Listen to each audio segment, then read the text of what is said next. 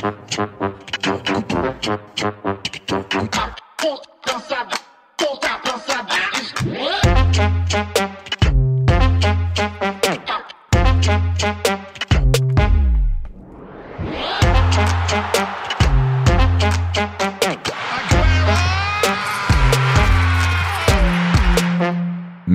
smadrede en italiensk storklub i midtugen og fortsatte succesen mod et dansk bundhold i weekenden. FCK brød deres eget mønster i Superligaen, og Jes Torup ligner for alvor en presset mand, bogstaveligt talt. På trods af en jævn præstation mod et spansk hold, der lige så er i totalt forfald. De lyseblå fra Randers moser der ud af, og må vel snart være en seriøs spejler til guldet. Skræmmende. Silkelona spiller stadig lækkert, men resultaterne udebliver modsat Viborg, som gav storsatsende Brøndby kamp til stregen, hvor hverken Wallis eller Vas kunne lirke defensiven i Midtjylland op. Vi snakker som altid en masse Superliga i første time af Fodbold FM. I anden time vender vi kort blikket mod verdens dyreste og måske bedste liga, Premier League, inden vi tager landsholdet under kærlig behandling frem mod de kommende Nations League-kampe. Som I nok kan høre, er jeg, Sebastian Peebles, vendt hjem fra min lille inspirationstur til Abuels hjemland, og er igen i dag jeres vært. Producer Kasper er rykket ud i regien, hvor han hører til, og du lytter lige nu til Fodbold FM.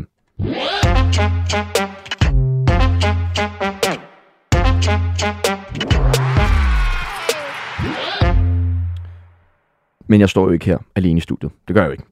Jeg er flankeret af, af tre flotte mænd, men en af dem, han er jo i hvert fald i min optik en af de bedst klædte mænd i Danmark. Velkommen til dig, Martin Riber. Jeg takker for både velkomsten og de flotte ord. Ej, men det er jo helt vildt. Du er jo ulastelig klædt altid. Spidse lædersko og en lækker skjorte, og enten så er vi pullover eller blæser, ikke? Ja, men vi bliver sgu nødt til at gøre noget for at holde standarden over. Det er jo det, især der i, i første division jo. Mm. Og det er jo mere reglen end undtagelse, at vi lige skal vinde, nemlig første division, når vi har dig med i studiet. Førerholdet Vejle er jo løbet ind i et par nederlag for nylig. Hvad er din analyse på det? Nå, men det, det sker jo på et tidspunkt, og det er altså en kvalitetsrække øh, Nordic Bet Liga. Der er gode hold, så øh, de fik også lige øh, virkeligheden at mærke, men øh, er nu tilbage på sporet igen. Hvilke to hold rykker op? Det gør jeg. Det ved du allerede nu, gør Ja, det gør jeg. Vejle og Sønderjyske. Vejle og Sønderjyske, ja tak. Og øh, så har vi jo igen besøg af Christian øh, Porse, som er sportsjournalist øh, på bold.dk og har øh, en fortid i Nordens Paris. Velkommen til dig, Christian. Tusind tak. Du har jo ligesom mig lige været på ferie på Kyberen. Fik du anledning til at se lidt fodbold, mens du var dernede? Det gjorde jeg faktisk ikke. Øh, Nej. Kun, øh, kun det, jeg kunne se fra en bar på tv'et. Ja. Og, øh, men det var også fint. Hvor du vel var flankeret af en masse englænder. Ja, ja, ja, ja. Naturligvis. Ja, naturligvis. ja. Jeg talte med øh, en gut dernede øh, omkring øh, kyberutisk fodbold, øh, og spurgte ind til, om, om, hvem han holdt med dernede. Og så sagde han, at han faktisk fuldstændig stoppet med at se det, fordi at der er præget så meget af korruption øh, dernede. Ja. Så interessant nok. Så har vi jo også øh, besøg af, af dig, Anders Larsen, som øh, er sportsjournalist på Ekstrabladet, og du har jo blandt andet et øh, United-hjerte. Og det er jo altid rart for, for sådan en som mig at, at have lidt opbakning her, især i, i, i disse tider. Øh, men øh, hvad, hvordan synes du, det går for United denne sæson? Nå, men det er klart, det, det startede ret sløjt. Det kan vi vist øh, alle sammen blive enige om, men øh, det ser jo bedre ud. Spillet er ikke prangende endnu, men øh, resultaterne begynder stille og roligt at komme, så vi må se, om det ikke kan. Tror, tror du på en top 4-placering? Ja, det er jeg faktisk overbevist om. Ja? Ja. Okay. Ja, der er godt. Nå, det er du godt nok, ja. Men, øh, jeg holder jo gerne folk op på ting, som de udtaler sig om her i Fodbold FM, så jeg vil vende tilbage til dig, når det engelske mesterskab øh, engang er afgjort. Lad os bare hoppe, øh, eller kaste os direkte ud i det i skulderklap og, og taklinger. Og Christian, lad os starte hos dig med dit skulderklap. Ja, jamen øh, jeg har simpelthen valgt at, øh, at gå med at give et skulderklap til David Nielsen, som øh, ja, i går efter, øh, jeg, jeg mener det var efter Brøndby mod, øh, mod Viborg, i nedtakten øh, til den kamp, der havde øh, Discovery Plus et øh, længere interview med David Nielsen, hvor han, øh, det jeg gerne vil give skulderklappet for, det er, at han ligesom går ud og siger, det var planen, jeg skulle have holdt en pause på et år, men øh, det kan jeg simpelthen ikke mere. Øh, jeg er klar til at tage et job, når det skal være. Og det, det synes jeg bare er fedt. Øh, også fordi jeg godt kan lide David Nielsen som, øh, som cheftræner. Man kan diskutere selvfølgelig hvad, hvad, kan, hvad han kan taktisk og alt sådan noget, men man har bare set, at han er, øh, han er en fed træner her, også for pressen at tale med. Øh, der er han altid øh, rimelig livet af posen, synes jeg. Så øh, det får han en skulderklap for. Hvad tænker du, der er et godt match til, til David? Jamen, den er jo svær. Øh, også fordi, at den, den sidste tid i, i AGF øh, gik, som den gik. Øh, han havde jo ellers øh, leveret nogle rigtig flotte præstationer i, i AGF og, og trukket dem op. Øh, men ja, jeg, jeg synes, det er svært at sige. Øh, det kunne jo være, være spændende at se ham i, øh, på en større hylde, for eksempel i FC København. Men jeg tror alligevel, det er et lidt for stort skridt for ham øh, lige nu. Men det er vel det oplagte i hvert fald fra, fra hans synsvinkel af. Ja, det må det jo være fra hans synsvinkel af, men, øh, men jeg kan også godt finde andre klubber i, i Superligaen, der måske godt kunne bruge nye træner, så, øh, så nu må vi se.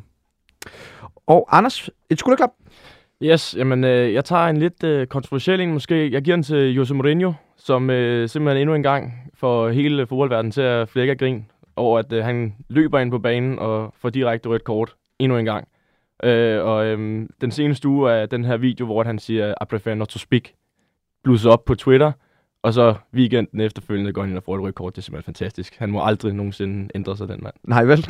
Please vær ved med at være uh, Mourinho, Mourinho. og Martin, skulderklap.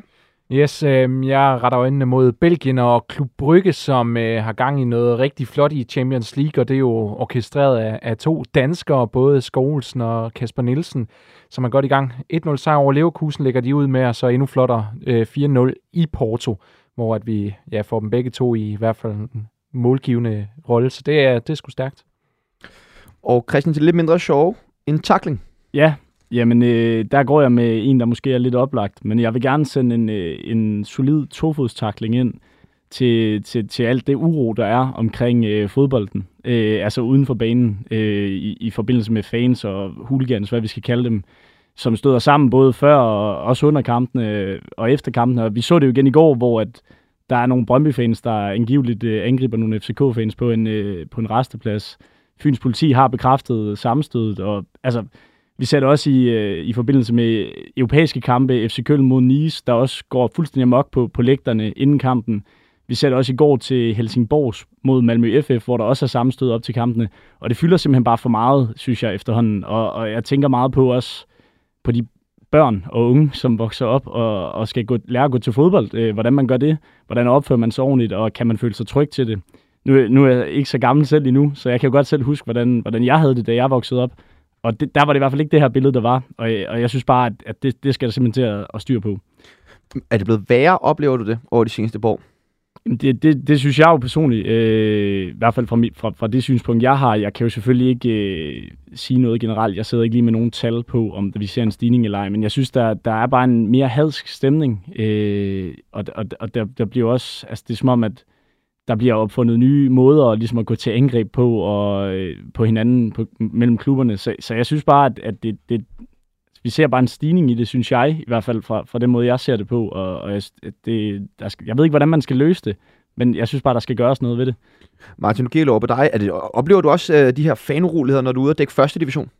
Ja, det, jeg har faktisk set det helt ned i, i anden division for nyligt, uh, hvor jeg jo også nogle gange kommer og ser Kolding især. De havde uh, besøg af Esbjerg, hvor at de prøvede at trænge ind på stadion over mod Koldings øh, inkarneret, dem der nu er. Æh, altså dig. Ja, nej. Men øh, ind mod dem og, og komme i håndgemæng, hvilket også lykkedes, og så var der faktisk også lidt omkring en, øh, en sønderjyske kamp øh, i Kolding også, så øh, det sker faktisk for for foruroligende langt ned i rækkerne. Altså noget, jeg også synes som sur for uroligende, det er jo i går, da øh, AGF og AB spiller mod hinanden, så kommer der igen en historie ud om en, en fangruppering, øh, AGF-fans, der har stjålet en, en ung AB-fans øh, øh, trøje. Øh, og det synes jeg bare, især i kølvandet på den episode, vi havde med, med Brøndby FCK, hvor der faktisk er en mand, som bliver anholdt og hvor, øh, står til at blive fældet dom mod ham, at det så kan, kan ske igen. Altså, hvad skal der til, før at, at folk de lærer det her? Og nu ved jeg godt, at jeg ikke står over for tre jurister, men tre sportsjournalister. Men, men, men, men helt ærligt, altså, det kan da simpelthen ikke være rigtigt. Hvad, hvad skal der til for at, at, at komme der til livs? Jamen, jeg tænker jo, at øh, måske, jeg ved faktisk ikke, om omfanget af det er blevet større, eller om det er bare digitalisering og nogle ekokammer derinde, som gør, at det føles, at det er voldsommere. Men om ikke andet, så er det jo rigtig fedt, at der kommer den fokus på det, og det virker også som om, det er med til at opildne en eller anden form for selvjustits efterhånden. Og det er lige netop den, jeg tror, der skal være, fordi at, øh, det er nok der, vi skal til at stoppe. Altså, at det er, er simpelthen fans, der skal stoppe fans? Ja, ja selvfølgelig på, på, på den rette måde, selvfølgelig ikke, men øh, jeg tror især det der, og så er det jo super fedt, at der også bliver fundet frem til, til de her skurke. Hvad tænker du, Anders? Synes du, det er blevet værre i forhold til alle de her problemer, vi ser til fodboldkampene? Jamen, altså, det er jo meget, som Martin siger, det er, der er også kommet alt det her øh, fokus på det øh, på sociale medier. Der er jo hooligans-sider på Twitter, der ligger alt op, de får tilsendt med slåskampe helt fra den polske 7. division op til øh, de store øh, kampe i, Euro- i Europa. Og øh, det bliver jo sådan glorificeret på en eller anden mærkelig måde. Altså, det, er, det er fedt, og man skal ud og pisse sit territorier af for klubberne. Øhm, og øh, om det er blevet, altså, fordi vi ved jo ikke dengang, at Twitter ligesom ikke var så stort. Det kunne godt være, at det blev så stort, fordi at man, vi vidste bare ikke, om det blev... Altså, det blev ikke, øh, hvad hedder det, del lige så meget. Øhm, men og så tror jeg også, det her med corona, det har øh, gjort folk øh, sindssyge i hovedet, og så skulle man ud, og nu skal man bare ud og give den gas og vise, at øh, vi er fandme øh, de bedste fans. Så øh, jeg tror, det har fået et gradvist øh, ryk opad i hvert fald. Hvad tænker I om, øh, for ligesom at, at presse klubberne til at gøre noget mere, man så skulle indføre pointstraf? Fordi det er vel også noget, som virkelig rammer fansene. Ja, det er det, men spørgsmålet er jo om de her, hvor, i hvor høj grad de overhovedet er fodboldfans. Altså det er i hvert fald et element, man godt kan tale op. Jeg synes virkelig, det er svært at finde ud af, hvor man skal ramme dem mest effektivt muligt, men altså hvis det er den sidste udvej, så må det jo være der, de er. Vi skal i hvert fald have det her aflivet. Man kan også sige, at, at Brøndby er jo ude i dag og, og melde ud endnu en gang, at de tager afstand fra det, og der oplyser de jo også, at de allerede i den her sæson har fået over 1,8 millioner kroner i bøder fra pyroteknik og andre ting i forbindelse med de her uroligheder. Altså burde det ikke være øh, oplysning nok til fansene, hvis de vil støtte den klub, som de holder med, at det skal de ikke gøre, fordi det påvirker økonomien og potentielt også øh, det sportslige, fordi økonomi også kan være med til at afholde sportslig succes. Så Anders, det blev lige lidt langt den her, du må undskylde. Men Anders, har du også en takling med? Yes, det har jeg. Det, den ryger altså direkte ud til VAR mm. endnu en gang. Øh, skrækkelig øh, endnu en gang den her weekend, hvor det simpelthen brød, altså teknisk nedbrud øh, i Superligaen. Som, og det kunne jo have, det koster måske Lyngby et vital point, fordi at det mål, som øh, OB scorer i anden halvleg, det kunne måske have været blevet annulleret for et frispark på, øh, på Lyngbys forsvarsspiller. Øh, og altså, så står Claus Bolarsen i TV3-studiet efter øh, kampen og skal forklare, hvorfor Joel Andersen ikke får rødt kort, da han, laver, da han saver der rammer midt over, og hvorfor at øh, FC Midtjylland fik straffespark i kampen i sidste weekend mod øh, FC Nordsjælland. Og altså, gør som, jeg personligt synes jeg, han gør sig mere til grin, end han gør gavn. Øh, og altså, endnu en gang understreger bare, var det, det fungerer sgu ikke nu. Det gør det bare ikke. Men hvad er det ved VAR, der ikke fungerer? Er det selve VAR-konceptet, eller er det den måde, som vi bruger VAR på? Øh, det er altså do, linjen, der bliver lagt, fordi at, altså, Sandy Putros dømmer jo straffespark hele tiden. Øh, og så er der nogle andre dommer, der ligger en helt anden linje. Så der skal, altså, jeg tror også, at dommerne skal holde et møde, lige kigge hinanden i øjnene og tænke, okay, der er en klar retningslinje for det her. Sådan dømmer vi. Fordi ellers så kommer det jo til at flyve i alle retninger, og så hver eneste weekend kommer vi til at snakke om det. Man ser jo også, at de har alvorlige problemer med det i, i Premier League jo. Øh, især forrige spillerunde jo, eller det, det har lidt svært ved spillerunder efter alt det der med dronningens død, hvad fanden der lige er, hvilken en af dem, men, men, men hvor der jo også var tre-fire kampe jo, hvor der var store problemer med VAR. Er det UEFA's, FIFA's opgave måske at gå ind og udstikke nogle regler, som er ens for alle i forhold til det her VAR? Ja, det, det kan godt være, at vi, vi skal derud, men er, fordi altså, jeg har ikke selv løsning på det, fordi at det er jo FA har jo kæmper med det, og så kæmper øh, dommerne i Danmark med det. Så det kan godt være, at der skal tages en beslutning øh, længere op fra, der simpelthen slår, øh, slår foden ned og siger, det er sådan, at vi skal gøre, for ellers så kommer det aldrig til at fungere jo. Og så under al kritik jo af, at strømmen går i, i varvognen på, på Lyngby stadion. Ikke? Altså, nu kan jeg ikke huske, men en af Lyngby-spillerne som ude at sige bagefter, altså enten så der var hele kampen, eller også så der ikke var, og det er vel en, en færre pointe. Ikke? Øh, Martin, en takling? Yes, øh, den, den holder sig inden for krigsdrejene, den her. Det er øh, i Italien, vi skal hen. Altså Juventus kommer fra to fjerdepladser i træk i Serie Nu øh, ligger de i en periode med fem kampe uden sejr. Tre af dem, det er decideret nederlag. Det er simpelthen alt for langt fra det, vi kender Juventus for. De muskler, de har altså en 8. plads PT, så øh, den gamle dame, hun skal til at stå op og få gang i sit gamle korpus. Vi skal også lige runde et par af lytternes øh, skulderklap og taklinger. Oliver Kessler skriver, gigantisk takling til den racisme, som Vinicius Junior har skulle håndtere. Det er forfærdeligt, at det stadig præger fodbold. Det hører ingen steder hjemme.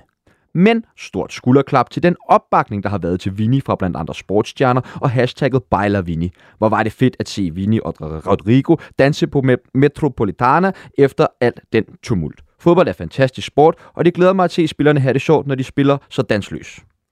Claus Eberhard Møller skriver, takling til alle eksperter, som bruger udtrykket mesterskabet er billigt til salg. Lige nu ligger Randers FC og FC Nordsjælland 1 og 2 med 2,2 og 2 på i pointsnit. Randers FC har sågar ikke tabt endnu. Respekter nu, når andre end kæledækkerne leverer. Skulderklap til VAR-teamet, ikke fordi de gør meget godt i deres forklaringer, men de må være kæmpe favoritter i 100 meter rygsvammenfæmning i dårlige forklaringer. Og så kommer der en, og det er altså bare et fedt navn, det her. Bardur Romario. Altså, hold nu op, ikke? Så altså, er man jo dømt til succes. Men jeg skriver, kæmpe takling til TV2. Føj, Føj, siger jeg bare. Sikke noget dobbeltmoralsk lort. Altså, der er grundlag for et kæmpe sagsanlæg for Brian Laudrup mod TV2, når nu deres egen sendeflade er spækket med lækkerier fra Katar under VM. Grr. Og den vil jeg egentlig gerne lige høre jer om, fordi jeg er måske ikke helt enig, på trods af det fede navn, med Bardur øh, Romario. Hvad tænker du, Anders, om med hele den her Brian Laudrup øh, misære, som ruller lige nu? Jamen, den er... Det er...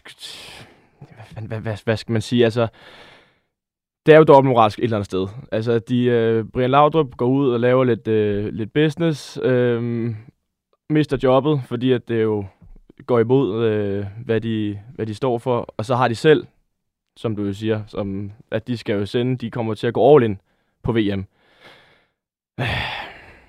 Hvad synes jeg om det? Et eller andet sted er det dobbeltmoralsk, men jeg, jeg, jeg forstår dem sgu også godt. De bliver også nødt til at have, have rene linjer. Det kan vel, altså... Ind, ind, ind, indbords. Hvad tænker du, Christian? Jamen, jeg, jeg, jeg må bare sige, at, at jeg, jeg kan selvfølgelig godt, når man trækker den helt op i, i, i et helikopteren, så kan jeg godt se, at folk øh, kan sige det her med, at det, det er dobbeltmoralsk at fyre Brian Laudrup, når man selv skal dække VM i Katar har købt rettighederne til det. Men jeg synes også, at man, man skal kigge lidt på, hvad det er, som Brian Laudrup han egentlig gør. Altså, det er jo en reklame for Visit Dubai. Det svarer til, at man stiller sig op og laver en reklame for Visit Copenhagen, fortæller om, hvad byen kan. Øh, og det er jo sådan, altså, Visit Copenhagen, Visit Dubai, det er jo sådan noget øh, turist, øh, propaganda, sådan noget. Kom hertil, se hvor lækker en strand vi har, og det her lækre hotel med den her pool og sådan noget. Det er jo det, er jo det han er ansigtet udadtil på. Og når man skal dække øh, VM i fodbold, altså det er jo, det er jo ikke øh, goddag og velkommen til Katar. Her er der bare fantastisk. Der skal deres eksperter jo måske, de skal mest af alt tale om fodbold, men jeg tænker også, at de kommer til at køre nogle, øh, håber jeg på, nogle studier, hvor at de også ligesom øh, fremhæver noget af det, som Katar, øh, hvor, hvor vi jo er i Danmark, øh, de fleste er uenige med Katar i den måde, som de måske overtræder nogle menneskerettigheder på. Øh, så, så derfor synes jeg, at, at det er helt okay at, at fyre ham. Øh, og jeg satser også på, at han nærmest har været klar over det, da han stillede op til det. Det håber jeg i hvert fald.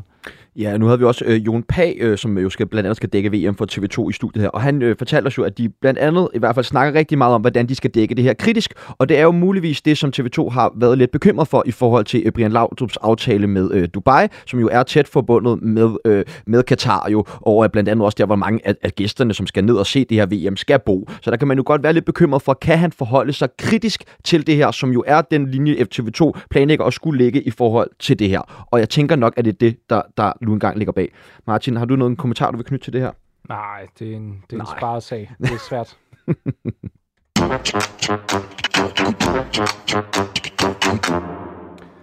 For at holde kronologien nogenlunde intakt i programmet, så kaster vi os først og fremmest over de danske holds præstationer i europæisk sammenhæng, hvor der i sidste uges program var en del panderynker at spore efter de tre holds præstationer.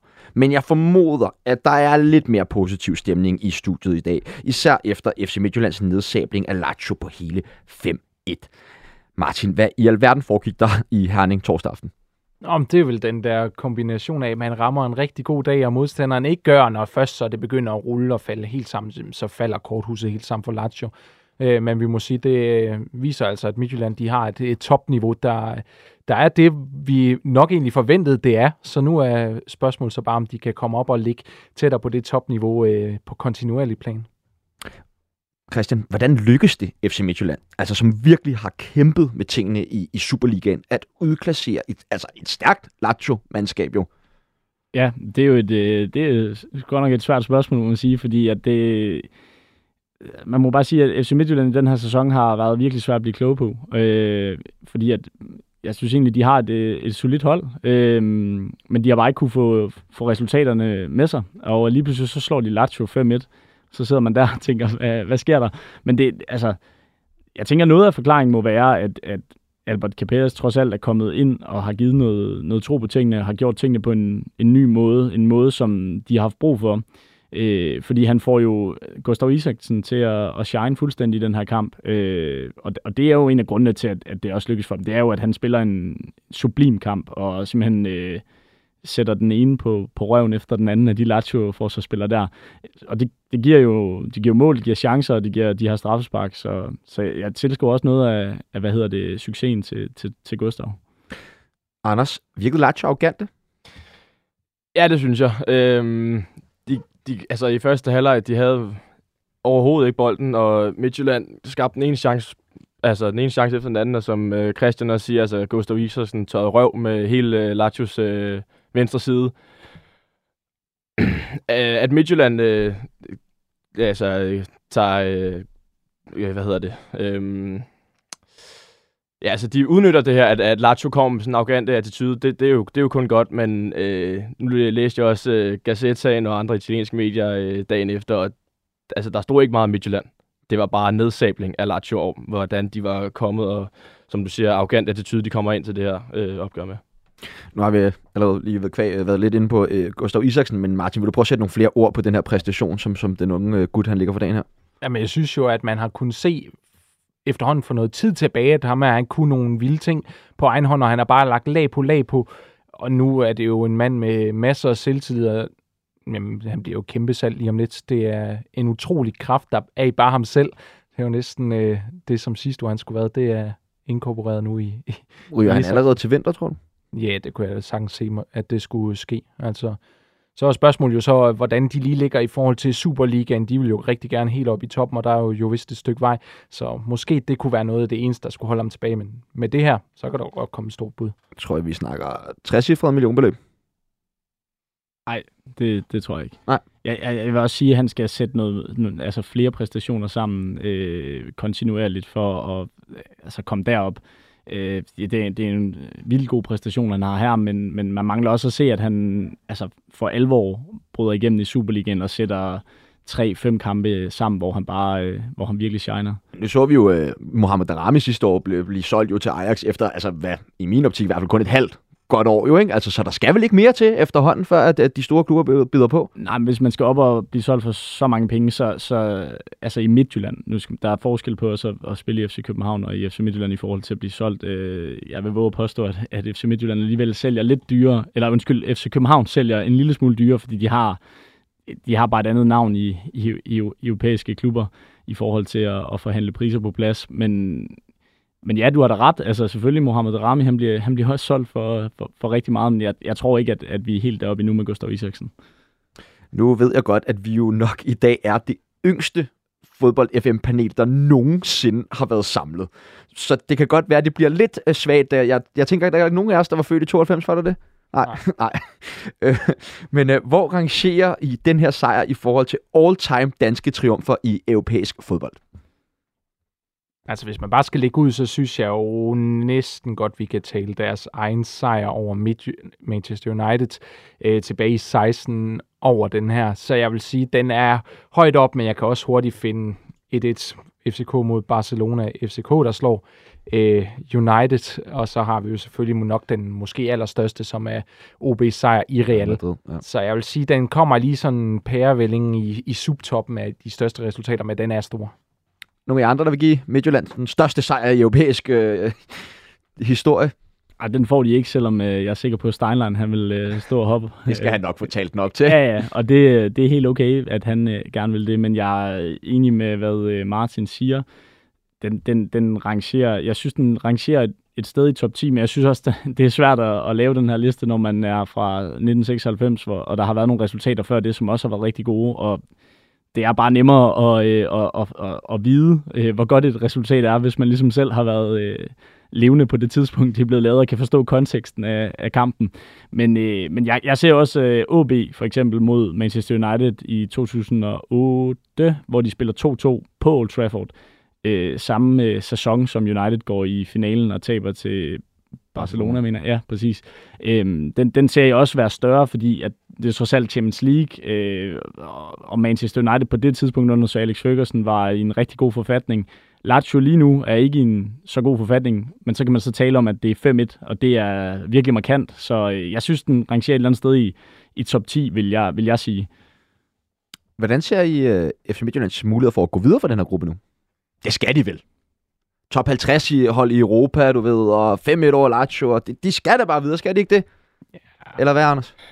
Ja, men det er jo ja, det er svært. Altså, nu fik uh, Storm Graz jo ind på, på låget af, af Feyenoord, øhm, og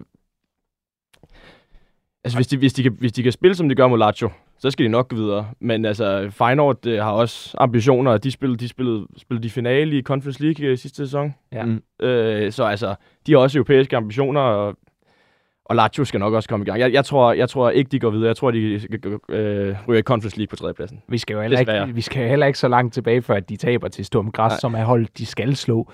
Øh, så vi skal selvfølgelig også lige klappe hesten. Altså, fodbold, der rider vi jo på... Ja, hukommelsen er så kort i ja, fodbold, det er og det er jo også altså. noget af det, vi elsker, især her i fodbold FM, for ellers ville vi jo ikke have noget at tale om, vel? I sidste uge, så talte vi om den fodboldlektion, som Dortmund gav FCK i første spilrunde af denne sæsons Champions League. Hvad havde FCK ændret fra det opgør til hjemmekamp mod Sevilla, Anders? Jamen, øh, jeg synes, der var meget mere struktur og disciplin i øh, FC Københavns hold. Øh, de stod øh, samlet øh, og pakket sig øh, ja, meget mere disciplineret i, i, i defensiven. Så skal det så også sige, at jeg synes, Sevilla var øh, altså skrækkelige. Øh, Ej, det var virkelig de, ringe. De, de fik virkelig ikke sat noget sammen overhovedet i forhold til Dortmund, der jo sprudlede offensivt i, i perioder af kampen. Ikke? Øhm, så øh, en blanding af en god defensiv øh, struktur og så et øh, jammerligt Sevilla-hold. Martin, hvad var dit indtryk af FCK's præcision mod Sevilla, da kampen ligesom var blevet fløjtet af? Jamen, øhm, jeg må deklarere, at jeg ikke kan sige så meget, fordi jeg snakkede ind over en anden europæisk fodboldkamp på det tidspunkt, men øh, altså sådan bare udefra set, så var det jo i hvert fald den kamp, som jeg nok havde forventet, de skulle tage de tre point i, hvis de ville opnå noget. Dermed ikke sagt, at det var forventeligt, at de skulle vinde, men det var nok her, chancen lå for en sejr. Hvad med dig, Christian? Havde du armene over hovedet, da kampen blev fløjtet af? Ej, altså, jeg havde armene over hovedet i forhold til, at jeg synes, det var øh, skønt at se øh, FCK få et øh, resultat, øh, et point på kontoen i, i Champions League. Men jeg havde ikke uh, armene over hovedet i forhold til uh, fest og farver i fodboldkampen, fordi den ender 0-0, og jeg synes egentlig, det var en, en lidt tør kamp. og det var, viste sig jo at være godt for, for FC København, fordi de kan jo levere de her europæiske præstationer, hvor de bare står solidt defensivt og, øh, og afviser, øh, hvad der er kommet med, og det, og det viser så, at Sevilla har ikke så forfærdeligt meget at komme med. Øh, så, så jeg var ikke helt op at køre, det må jeg sige. Anders, det, hvor tydeligt var det, at FCK de manglede Cornelius til den her kamp? Ja, men det, altså, det var jo tydeligt. De var jo ikke, de skabte jo ikke særlig meget. Victor Klaarsson, han gjorde det, øh, altså, med alle forudsætninger, så gjorde han det jo fint, og kæmpede øh, røven ud af bukserne, men altså, de havde jo ikke deres targetmand, og øh, når, når, når Cornelius ikke er der, så mangler der bare noget, noget fylde op foran. Øhm, og det tror jeg er et problem, hvis øh, han får en øh, længere skade. Nu har han jo været ude de sidste to kampe. Hvis øh, det fortsætter, og han, hvis han pådrager sig en slem skade på et senere tidspunkt i sæsonen, så får FC København store problemer, fordi at Victor Klaarsson skal ikke spille nier. Det skal han ikke. Hvem skal så spille nier, hvis Cornelius ikke er med? Jamen, så synes jeg, at de skal ud og hente en, øh, en ny spiller til vinter igen, igen, igen. Øh, så skulle de måske prøve at lade være med at hente øh, kandspillere ind som de har 47 øh, i truppen efterhånden. Øhm, men øh, så skulle de måske prøve at sætte en af deres øh, adrette kantspil op. Altså Mukairo, prøve ham af på toppen. Darami, øh, I don't know. Johannesson måske, som øh, øh ligesom Pep Biel har spillet den der falske nier. Ikke, ikke Larsen, jeg synes, han er bedre andet sted på banen. Jeg tænker også, at altså, man kunne måske også prøve at, at give chancen til, altså nu kom ham Odi Oskarsson ind i går sent imod FC Midtjylland. Han bomber løs på deres øh, U19-hold og i øh, den her UEFA Youth League. Og altså, man har jo før set unge FC København-angriber shine, når de får chancen. Øh, Rasmus Højlund fik den ikke. Se, hvor han er i dag. Jeg ved godt, at man ikke kan sige sådan, men det kunne være fedt at se, øh, se en øh, ung fyr, som har blod på tanden, få chancen som, øh, som nier for FC København i en periode, hvor Andreas Cornelius er ude, fordi når han er der, så skal han selvfølgelig spille. Lukas Lea, han var jo vraget i starten og til fordel for New Zealandske Marco Stamnik. Var I overrasket over den beslutning for to? Jeg vil sige, baseret på øh, de præstationer, jeg så fra ham i sidste sæson, hvor han jo var udlejet til HB Køge, at det var en overraskelse, at han er gået ind og åbenbart er så tæt på det her, eller på start af elveren i det her hold, at han faktisk også går ind i den. Det synes jeg ikke, han leverede til i, i Nordic Bet Liga, så det synes jeg er en overraskelse. Hvad var dit indtryk af hans præstation, Christian? Jamen, jeg, jeg synes, øh, jeg synes sgu, han er god, det må jeg sige. Øhm, og jeg er enig, altså, jeg havde heller ikke regnet med, inden den her sæson, at vi skulle se ham være en del af truppen. Jeg havde egentlig regnet med, at han måske skulle have et nyt lejeophold. Men det overrasker mig faktisk ikke så meget, at han, at han får chancen. Måske overrasker det mig en lille smule, at det lige er i den kamp, at han starter med at få den. Men det overrasker mig ikke, fordi at nu har jeg efterhånden også været en del til, til FCK-træning og overværet dem, og han, han, er, han er sgu altid ret god, når han er, han er med der. Øh, så, så det er bare fedt at se, at han får chancen, og omvendt vil jeg også sige, at det virker til, at Storp har været en lille smule skuffet over Lukas Leas præstationer. Så at det lige er ham, han vælger at, øh, at tage ud, og så sige, jamen Stamenic, så, så får du chancen. Det, så overraskende er det heller ikke, men, men, men, men vildt nok, at det sker i, i en Champions League øh, hjemmekamp. Det er alligevel også lidt af en kindhest til, til Lea. Altså, at se sin plads gå til Stamenic, det er i hvert fald et wake-up call. Jamen altså, med det, det han efterhånden har præsteret, Lea, så kan det der, det kan ikke gå. Du er lige så kontant, som du er lastligt klædt, Martin. Det kan jeg altså godt lide. Nu skal jeg lige passe på med mit næste spørgsmål, fordi jeg har jo spillet fodbold med Lukas i syv år ude i AB og fuldtes til træning med ham. Så det kan godt øh, klinge lidt hult, når jeg sidder her og han løber rundt for FCK. Men er Lukas Lea en smule overvurderet? Uh, den er svær. Ja. Men øh, ej, altså, det, det, det, det synes jeg ikke, han er. Øh, jeg, jeg synes egentlig, han har, har været øh, ganske udmærket for, for FC København. Men jeg, jeg tror, at det, det, det virker lidt til, at altså udefra set kan det godt virke lidt til, at ham og Jesper måske har været lidt uenige om nogle ting. For der var den her kamp op i FC Nordsjælland, hvor at, øh, FCK bliver kørt ud på røv og albuer. Og Jesper, han står efterfølgende og siger, at han savner ledere inde på banen. Carlos Sækker, han var der ikke så kan man kigge lidt på, hvem der var der. Der var Lukas Lea i hvert fald en af dem, som jeg tror, jeg tror gerne vil have set tage noget mere ansvar. Og da Lukas Lea han bliver spurgt efter kampen, hvad han tænker om den præstation, der har været, og hvad de mangler, jamen der siger han, det er nogle taktiske ting, jeg vil ikke komme ind på det nærmere. Og så kan man jo så sidde og tænke, okay, hvad, altså, falder det tilbage på to? Det, det kunne jeg i hvert fald godt tænke, hvis man skal prøve at udlede en lille smule fra det interview. Og, og der ved jeg ikke, om de måske har klasset en lille smule øh, over det på et af de her øh, krisemøder, de efterhånden har haft nogle stykker i den her sæson. Derudover så gjorde Silkeborg utrolig fint figur på hjemmebane mod West Ham, hvor at de spillede 2-3. Nu vender vi øjnene mod uh, Superligaen, hvor at FC Midtjylland vandt over FCK 2-1. Der var lagt op til en stor kamp mellem de to mandskaber, som vanligt kæmper i toppen af tabellen, men det var jo nærmest et bundopgør, vi havde uh, med at gøre den her gang. Og det er ikke altid, uh, at man kan tale om retfærdighed i fodboldens verden, men afspejler resultatet kampens forløb, Martin? Ja, kunne det måske godt være blevet kryds. Det tror jeg måske man godt kunne have set fra begge lejre som værende et færre resultat. Men øh, mega fedt, der var gang i den, og det er nok en af de kampe, som trænerne de hader, men alle os andre, vi elsker at se på. Torup fortalte efter kampen, at han er optimistisk for FC København på grund af de spilmæssige forbedringer. Øh, Anders, er du enig i det udlæg der? Det er jo altid nemt at sige øh, for en træner, når han ser, at øh, det går spillemæssigt godt ind på banen, men altså, så længe resultaterne ikke er der, så, så dur det jo ikke, og slet ikke i en klub som FC København som, øh, har, som er Skandinaviens største klub og har Skandinaviens største budget, så er det, om det går, går godt spillemæssigt, det er sådan set lige meget, resultaterne skal komme, så jeg køber, jeg køber ikke øh, helt den der for Torp, det må jeg sige. Er, er det også mig, eller er han blevet mere og mere vag i sin retorik i de her interviews bagefter. Jeg hørte ham også sige sådan der, at han, han prøvede at gøre sit job i, øh, i han til bold, øh, DK, nu kigger over på dig, Christian. Øh, men, men altså, det er vel ikke godt nok som træner for FCK at prøve at gøre sit job. Der skal man vel gøre sit job, eller hvad? Ja, jamen, det, det skal man da helt klart, men Altså, jeg har jo aldrig nogensinde været den øh, mest spralske type, når man interviewer ham. Så, så det er ikke, fordi det kommer som en overraskelse for mig, at det trapper ned, når resultaterne så heller ikke er her. Og han har jo også været ude at sige, at han er personligt mærket øh, af det. Og det, øh, altså, vi er alle sammen mennesker, det kan jeg da på et eller andet punkt godt forstå, fordi det er, øh, det er et hårdt pres, der er i FC København, men, men det er sådan, det er, og det, det anerkender han.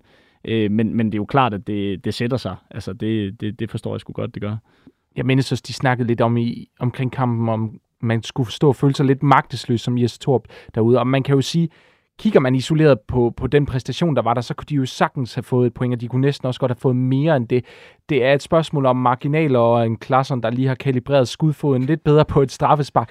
Altså, jeg vil også bare sige, i en kamp som den her, der, er det næsten begrænset, hvad han ellers skal gøre. Hvor meget kan Jes Torp tåle mere? Altså, det er vel lidt voldsomt. Det er vel, eller det er vel ikke særlig voldsomt at få en, en fyreseddel, når man FCK har tabt 6 ud af 10 kampe i Superligaen. Altså, vi er jo en tredjedel igennem sæsonen nærmest. Jamen altså, øh, jeg, jeg, jeg tror, at han får øh, sparket øh, her under øh, landskampspausen, fordi så er det tid til at øh, sætte en ny træner ind og køre ham i stilling, få øh, lært truppen at kende og, og så videre. Jeg, jeg, jeg nægter simpelthen at tro, at øh, han, han har fået længere, altså får længere snor. Det, det kan jeg ikke forestille mig. Det undrer mig bare lidt, at, det ikke, at der ikke sker noget i dag, fordi det er jo oplagt at få det gjort hurtigst muligt. Øh, men en fyring øh, sker selvfølgelig ikke bare lige øh, natten over. Der skal selvfølgelig tales nogle ting igennem, og der skal også være en øh, plan derfra, men... Øh, jeg er ikke, jeg er ikke så sikker på, at, at, han, at han ryger i den her landskampspause. Det er ikke. Hvad tænker Martin om det? Nej, men det er jo den der svære diskussion omkring, om man kan blive ved med at sige, at der har været noget spillemæssigt, som har talt det op, når resultatet ikke kommer. Fordi det er jo selv sagt resultatet, der i sidste ende skal være der, og det har det ikke været i, i høj nok grad for FCK. Så jeg hælder da også til, at det godt kunne ligne, at det efterhånden er en afsked, selvom kampen godt kunne tale for, at han bliver. Ja, grunden, Christian, til at de vel ikke har meldt det ud allerede i dag, det er vel, at de lige skal have David Nielsen ansat, inden de melder noget ud, eller hvad? Det kan du selvfølgelig sige. Nu øh, meldte han sig jo øh, ledig inde på Jobindex i går, så derfor så... Øh, hmm, typisk. What a coincidence, så? Nej, men, øh, men det, det, det overrasker mig en lille smule. Altså, fordi man, jeg synes også, vi er ved at være der, hvor man sagtens kan forsvare en fyring, men så havde jeg bare tænkt, at den måske ville komme i dag. Øh, nu må vi se i morgen. Jeg tænker, øh, jeg tænker, at den ligger lige på vippen. FCK, har de udspillet deres chancer for at vinde det danske mesterskab allerede nu? Nej, det har de ikke. Overhovedet ikke. Nå, okay. det, det, det, det synes jeg ikke. Men, men den øh, spillertrup, de har, hvis de kan... Hvis Torup, hvis han stadig er der, eller når de får en ny træning, og, som kan få sat struktur på det, og sat øh, et par sejre i træk øh, sammen, så øh, tror jeg, at de kan komme til at mose øh, Superligaen. Hvis... Jamen, det, ja, undskyld. Nej, ja, det er bare, bare taget, det er fint. Det der er jo, nu er der snakket meget om den struktur, vi har herhjemme øh, i, i 3 Superliga. Det den kan, det er, at den kan gøre, at den kan vende fuldstændig op og ned på det hele, når vi kommer mod slutningen, og derfor så synes jeg overhovedet heller ikke, man skal afskrive FCK. Vi har før set, at den her slutning, den kan, jamen, den kan overraske alt og alle, så men altså, lige nu forholder det sig sådan, at der ligger tre øh, bejlere til den her top 6, som ligger ned i et nedrykningsspil, som vi alle sammen vel regner med skal med op i, i top 6. Men det skal jo så være på bekostning af tre hold, som ligger op i top 6 nu, som allerede, må man sige, gør det rigtig godt i den her sæson hele vejen rundt. Det er du jo ret i. Altså, tak. Vi kan jo godt... Nu er det jo altså heller ikke, øh, fordi der er en større afstand. Vi snakker fra FCK op til fjerdepladsen, som Silkeborg de besidder. Fire point der kan ske øh, rigtig meget. Horsens tror jeg ikke får den her øh, adgang til det, vi godt kan kalde deres forjættede land. Så kunne man spørge sig selv, om Silkeborg med deres europæiske program ikke også godt kunne komme til at lide en lille last. Så øh, jeg tror godt, vi kan finde i hvert fald FCK's plads op i top 6. Modsat var det jo en perfekt uge for FC Midtjylland, som gik forbi FC København i, i tabellen. Hvor ser I, øh, at FC Midtjylland har udviklet sig under KPS? Jamen, øh, altså jeg, sy- jeg synes, de, de har fået lidt mere struktur på, på tingene. Øh, og, og det, den struktur er også med til at, at, at lade den altså offensive del folde sig ud, og så, så må man jo også bare rose ham for at have fået Zoe Kapper til at blomstre. Altså han, øh, han var, han var helt vildt god i går, øh, lige indtil han brænder det. Eller han scorer jo egentlig, men han brænder straffet, fordi han rammer sig selv lige efter. Han, han sparker... Det er en meget underlig situation. Ja, det er en, det er en underlig situation, og det, altså, jeg sidder ikke og holder med noget hold der, men, men efter den præstation, han leverede, så kunne man måske godt have undet ham det mål der, fordi så, så kan man se ham blomstre endnu mere. Men det er i hvert fald noget, altså jeg synes, han har jo været en, en angriber, som man bare ikke har kunne forløse i FC Midtjylland. Og de har jo førhen øh, været kendt for at have den her store angriber. Det har de så ikke haft i den forgangne sæson, på grund af, at de ikke har kunne få gang i, i ham eller Luca Pfeiffer, som de også havde. Og nu ser det ud til, at de får gang i ham her. Det tror jeg, de kommer til at, at nyde godt af, fordi det kan også være med til at tage noget, noget af det. Altså, han kan tiltrække nogle af de spillere, som kan frigive noget plads til Anders Dreyer og Gustav Isaksen, som er sindssygt gode, når de bliver isoleret. Så, så det skal han også have ros for, KPS. Hvordan øh, ser I, nu har vi lige snakket lidt om FCK's chancer for at, at slutte øverst i, i tabellen. Hvordan ser I Midtjyllands chancer efter de her kampe? Anders, altså, var meget sikker på FCK jo. Ja, ja, altså, jeg er overbevist om, at Midtjylland skal nok komme med i, i top 6 og komme med her i mesterskabsspillet. Øhm, jeg tror ikke, at de, øh, at de vinder mesterskabet. Øh, ikke i første sæson med Capellas. Øh, han skal lige falde til rette, lige finde ud af, hvordan... Er han ikke allerede det? Digital... 5-1 mod Lazio, 2 mod FCK. Det kan vel ikke være faldet mere til rette? Tabte, var det, han, han var vel i spidsen, da de spillede mod Sturm Graz, var han ikke? Jo. Så øh, skal også lige falde ned på jorden. Øh, men de skal nok, øh, de skal nok slutte i top 3, det er jeg også sikker på. De har også, altså deres spillermateriale er jo også altså, længder bedre end, øh, end, end mange af de andre hold i Superligaen. Så når Capellas først lige får det sidste struktur på, og så øh, hvis han kan holde på øh, Drejer og Isaksen, og så øh, Kabar i gang, så, så skal de nok øh, trille det op. Hvorfor tror du, at FCK har større chancer end FC Midtjylland? Det er fordi, at øh, jeg, øh, jeg, et, jeg synes, deres øh, spillermateriale, spiller for spiller, er, er bedre, og så kan de gå ud og hente øh, to helt vanvittige stjerner til, til januar. Og igen, hvis de får en træner, så tror jeg bare, at øh, de har mere pondus til at øh, sætte, sig, øh, sætte en 15 kamp øh, sammen, hvor de ikke taber. Hvilken træner skulle det være? Jeg sad faktisk øh, i tidligere i dag og tænkte lidt på Brian Priske. Ja. Han, han, jeg synes, jeg læste Det gør der du med- tit, gør du ikke? jo, jo, jo. Man kan godt lide den mand. øh, jeg, jeg synes, jeg læste, at der, det, det gik øh, skidt. Øh, hvor er det, er det Sparta Prag, han er nu? Ja. ja. Øhm, og øh, han øh, har jo en fortid også i, i hovedstaden, så, øh, og var god i Midtjylland, så det, det kunne jeg sagtens forestille mig, at han skulle øh, føre FC København tilbage til, til toppen af dansk fodbold. Ikke fordi det ikke er der nu, men Hvad med Ole Gunnar Solskjaer?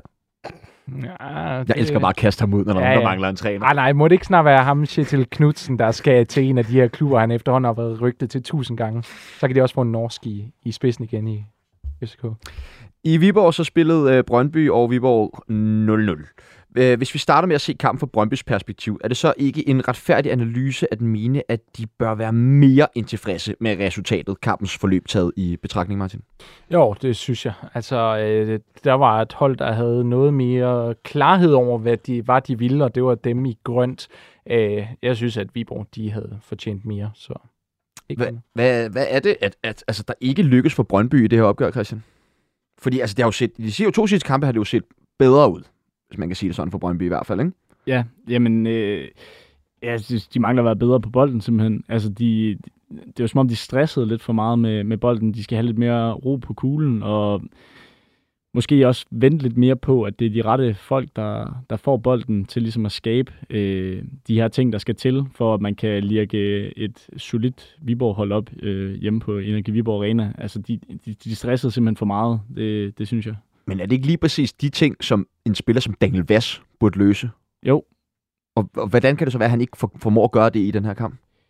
Jamen altså, man, man skal huske på, at, at øh, Dan Vass, ene mand, kan jo ikke gå ind og så bare øh, diktere hele spillet for Brøndby. Jeg, jeg hører jo også ham selv sige efter kampen, at han synes også, det stresser for meget med bolden, og det, det er sgu svært at, at komme ind og så bare lige øh, diktere, at, at der ikke skal stresses med bolden. Men selvfølgelig leverer han jo heller ikke øh, det, han skal. Øh, så, så det er jo hele holdet samlet, og så selvfølgelig øh, savner man da, at, at nogle af profilerne træder lidt mere i karakter, men det jeg synes, altså det jeg synes, det ligner hos Brøndby, det er, at de, de har fået et, jeg synes, de har fået et slagkraftigt hold nu, øh, med nogle profiler i form af Nikolaj Wallis, Daniel, Daniel Vass, øh, og ham Ohi op, øh, op på toppen. Og der- der, skal de lige have øh, nogle uger på træningsbanen sammen, tror jeg, øh, hvor de ligesom får, får klarlagt, hvordan de skal spille, og får alle mand med på den øh, plan, før de ligesom kan, kan shine for alvor. Men det skal også til at ske jo, øh, og det er jo så der, man igen måske kan hive den op og, og sige, var det lidt for sent, de spillere de kom, og det, det, det ligner det måske, det var, men, men transfervinduet er heller ikke sort-hvidt.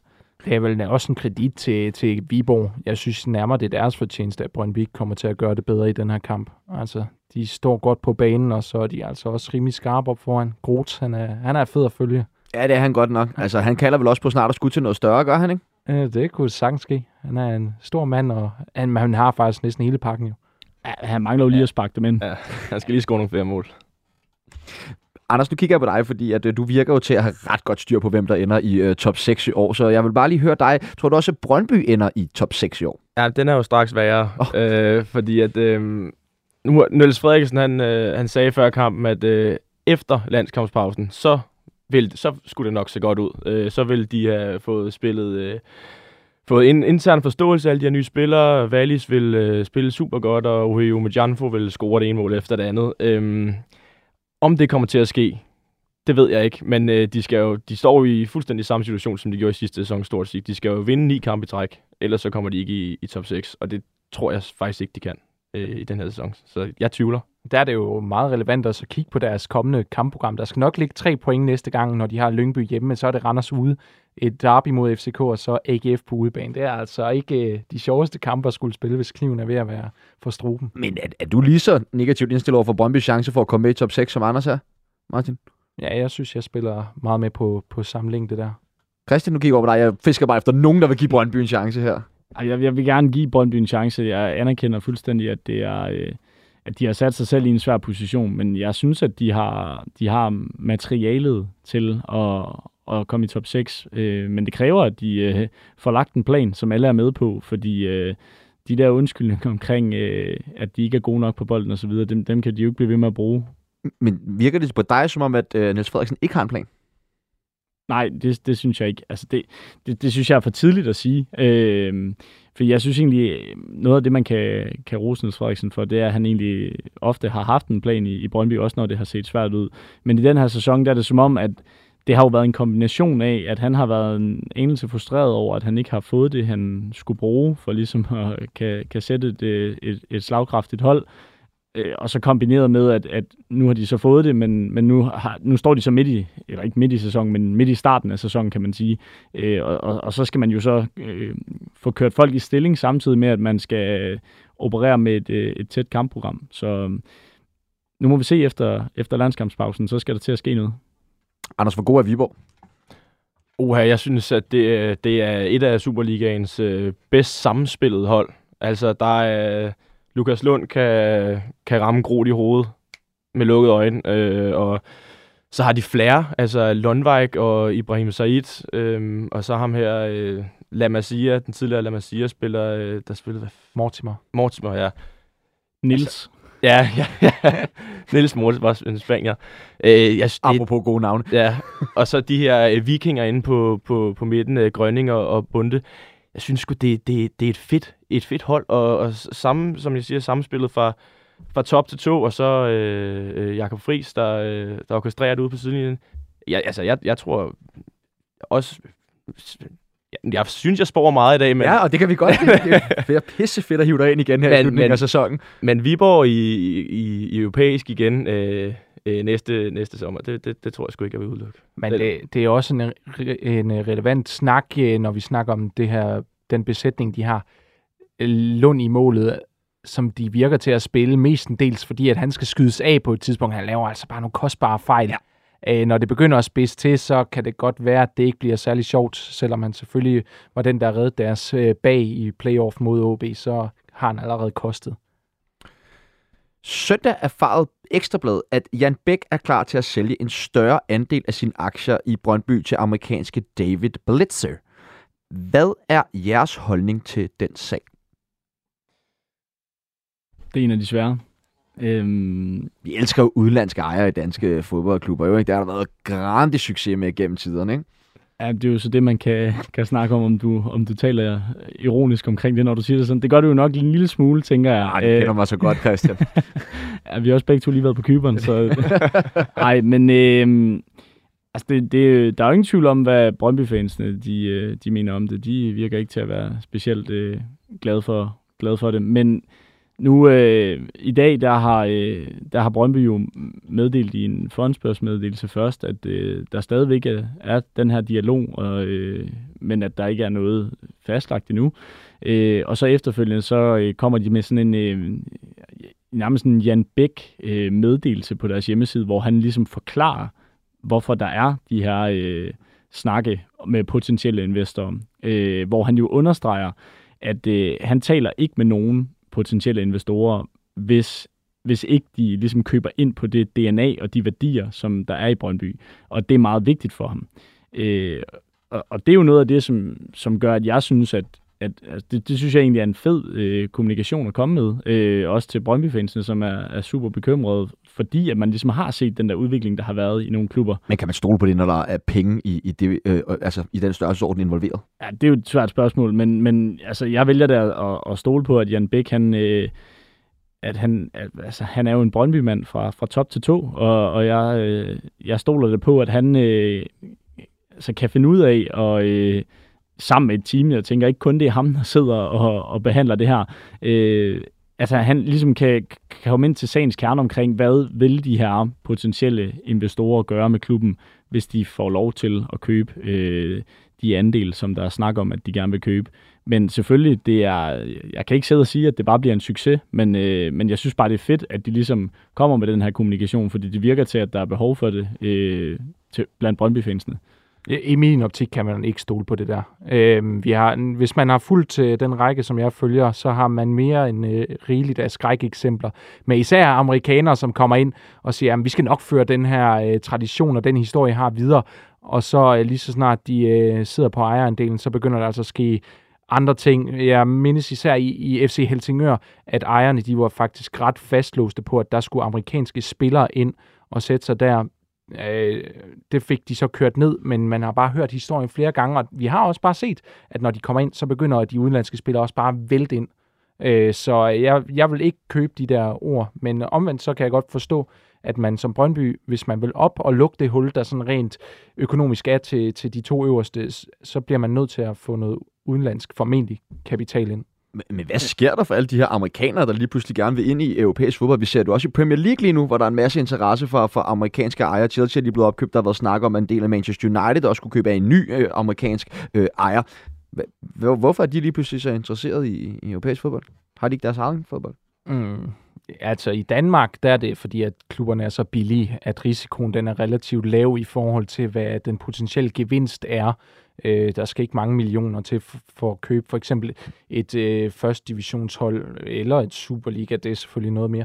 Men omvendt, de penge, du poster i, de kan meget hurtigt komme til at, at afle noget godt sportsligt. Ellers er der nogle betænkeligheder ved den her forestående. Anders, har du nogle kommentarer, du vil knytte til det her?